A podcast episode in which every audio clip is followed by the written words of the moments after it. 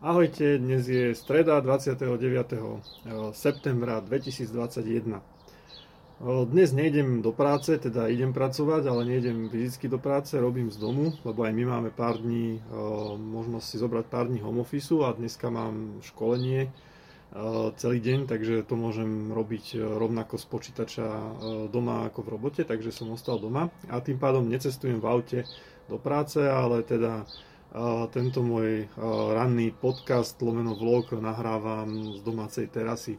Bol som sa teraz ráno trochu prejsť po záhrade v rámci nejakej rannej rozcvičky a už je celkom chladno vonku, také úplne jesené počasie, taká hmla sa tu prevaluje. A ináč ja mám jeseň veľmi rád, takže mne to takto, mne to takto vyhovuje. Na úvod sa ešte chcem ospravedlniť za včerajšie trošku pošahané, pošahanú zvukovú stopu vo, vo včerajšom podcaste a vlogu, lebo teda nejak som si neuvedomil, že moje tenisky, keď majú mokrú podrážku, tak e, vrzgajú e, na pedále spojke, najmä teda na spojke, na pedále spojky. A, a dosť je to počuť v tom videu a neuvedomil som si, že to je až tak veľmi počuť. A keď som si to, teda ten podcast a to video prvýkrát púšťal, tak som myslel, že niekde mi tam telefon zle drží na držiaku a niekde sa tam šuchá vrzga, ale potom som si uvedomil, že teda to má súvislosť s tým, ako radím rýchlosti v aute.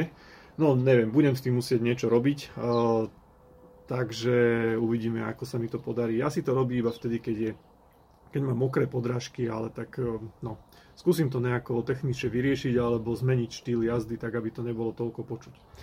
V dnešnom podcaste rannom e, možná taká jednoduchšia téma. Včera sme sa venovali technickým záležitostiam, dneska sa budeme skôr venovať takým romantickým, tak by som to nazval. Včera večer, respektíve už niekoľko večerov, pozerám na Netflixe taký francúzsky, dá sa povedať, oddychový komediálny seriál, volá sa to, že Hookup Plan. A ja mám rád také, také, nazvem to nenáročné, trošku také srandovné romantické filmy, ako bol napríklad aj Emily in Paris a toto je tiež vlastne francúzska produkcia, čo mi teda celkom, celkom vyhovuje.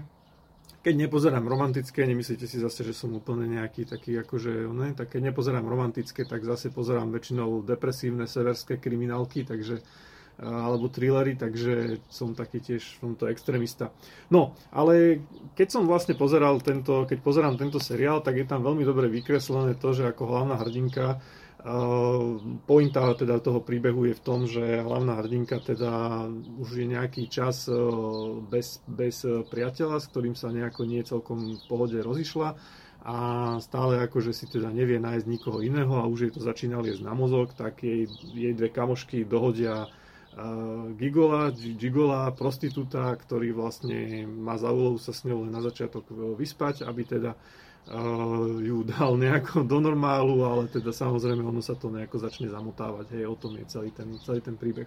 No, ale pri tej príležitosti som vlastne nejak tak si spomenul na kedysi jeden dávny článok a teraz som si ho našiel, ktorý som si vygooglil, kde sa píše o tom, že aké druhy vlastne lásky alebo zalúbenosti, lásky e, poznáme. Alebo teda nie, že ani my poznáme, ale ten článok bol o tom, že už starí Gréci v starovekom Grécku mali e, poznali rôzne druhy, rôzne druhy lásky. Nie, že by teda mali nejakú strašnú potrebu ich kategorizovať, ale skôr to, že používali niekoľko, veľa rôznych slovných výrazov pomenovaní na rôzne druhy lásky. Čiže rozlišovali vlastne rôzne druhy lásky a som si spomenul na to, že, že vlastne presne v tomto seriáli ešte som videl len nejaké tri časti, ale už sa asi tri alebo štyri tie, tie druhy vlastne tam objavili.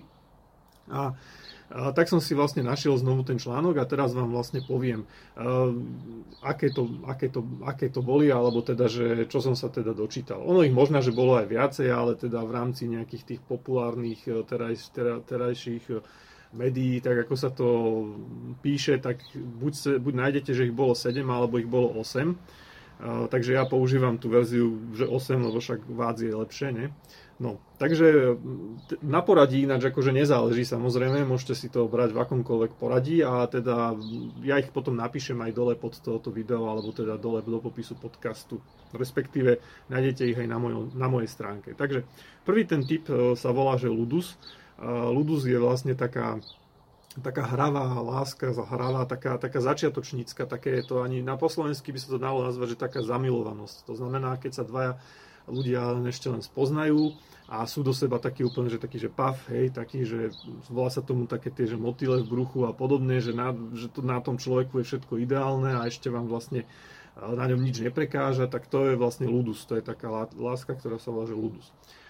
Potom druhý typ, e, ktorý rozlišovali, tak sa volá, že eros.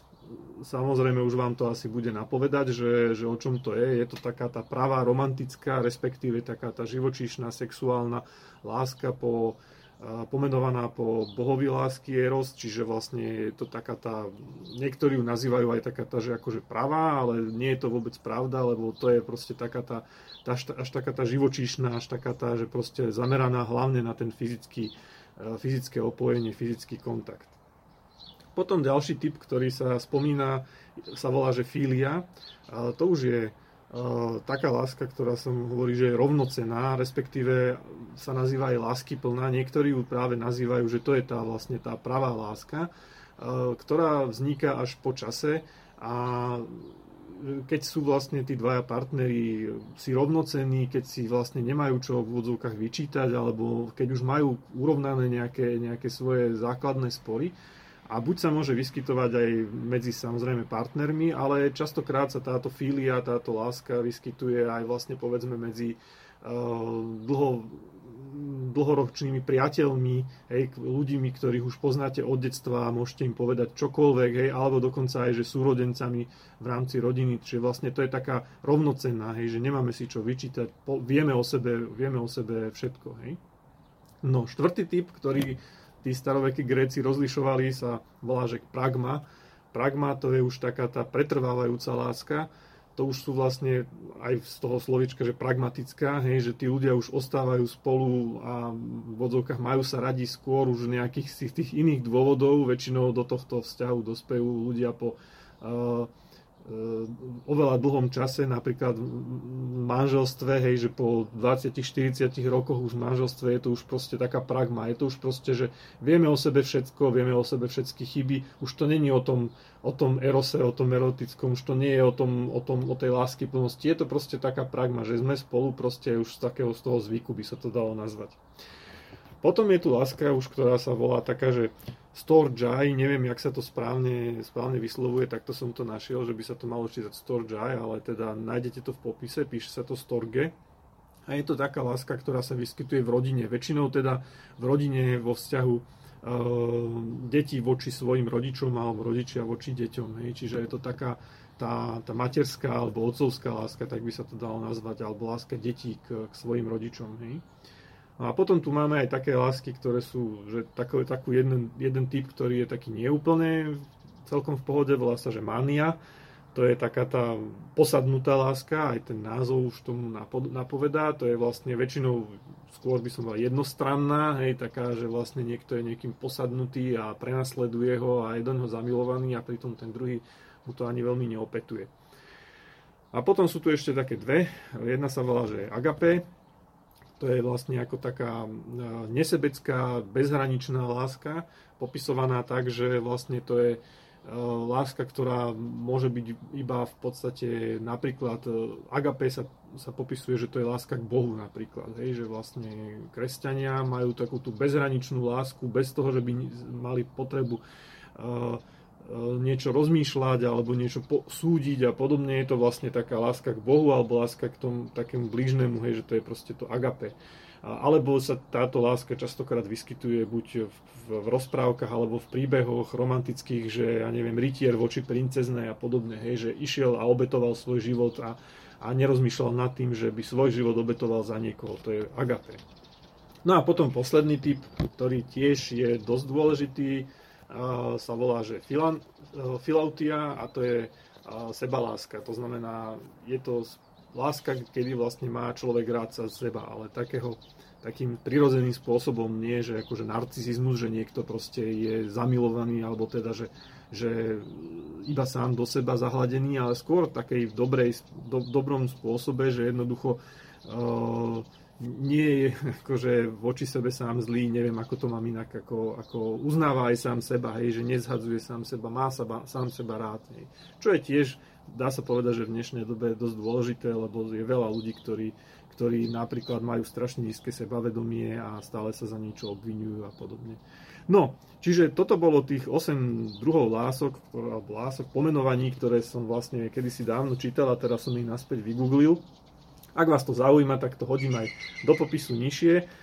Samozrejme, podľa mňa by sa tam dalo kategorizovať alebo pomenovávať ešte množstvo iných e, druhov, hej, napríklad e, neopetovaná láska a podobne, iba jednostranná a tak ďalej. A je tu iba síce tá mánia, ale to nie je presne ten význam. Hej, niekto môže niekoho, niekoho um, mať rád, milovať, ale iba jednostranne. Ale starovekí Gréci asi takéto niečo nezažívali, tak to nemali. Nevadí, ja sa ozvem zase zajtra, dúfam, že vás táto čas e, zaujala. Ak áno, tak mi napíšte, alebo ma sledujte na Instagrame. E, podcast má Instagramovú adresu Prvá dobrá spolu bez ničoho, respektíve teda všetky časti nájdete na mojej web stránke www.genzo.sk alebo teda na, samozrejme na všetkých e, významných podcastových platformách. Čaute, vidíme a počujeme sa, hádam zase zajtra.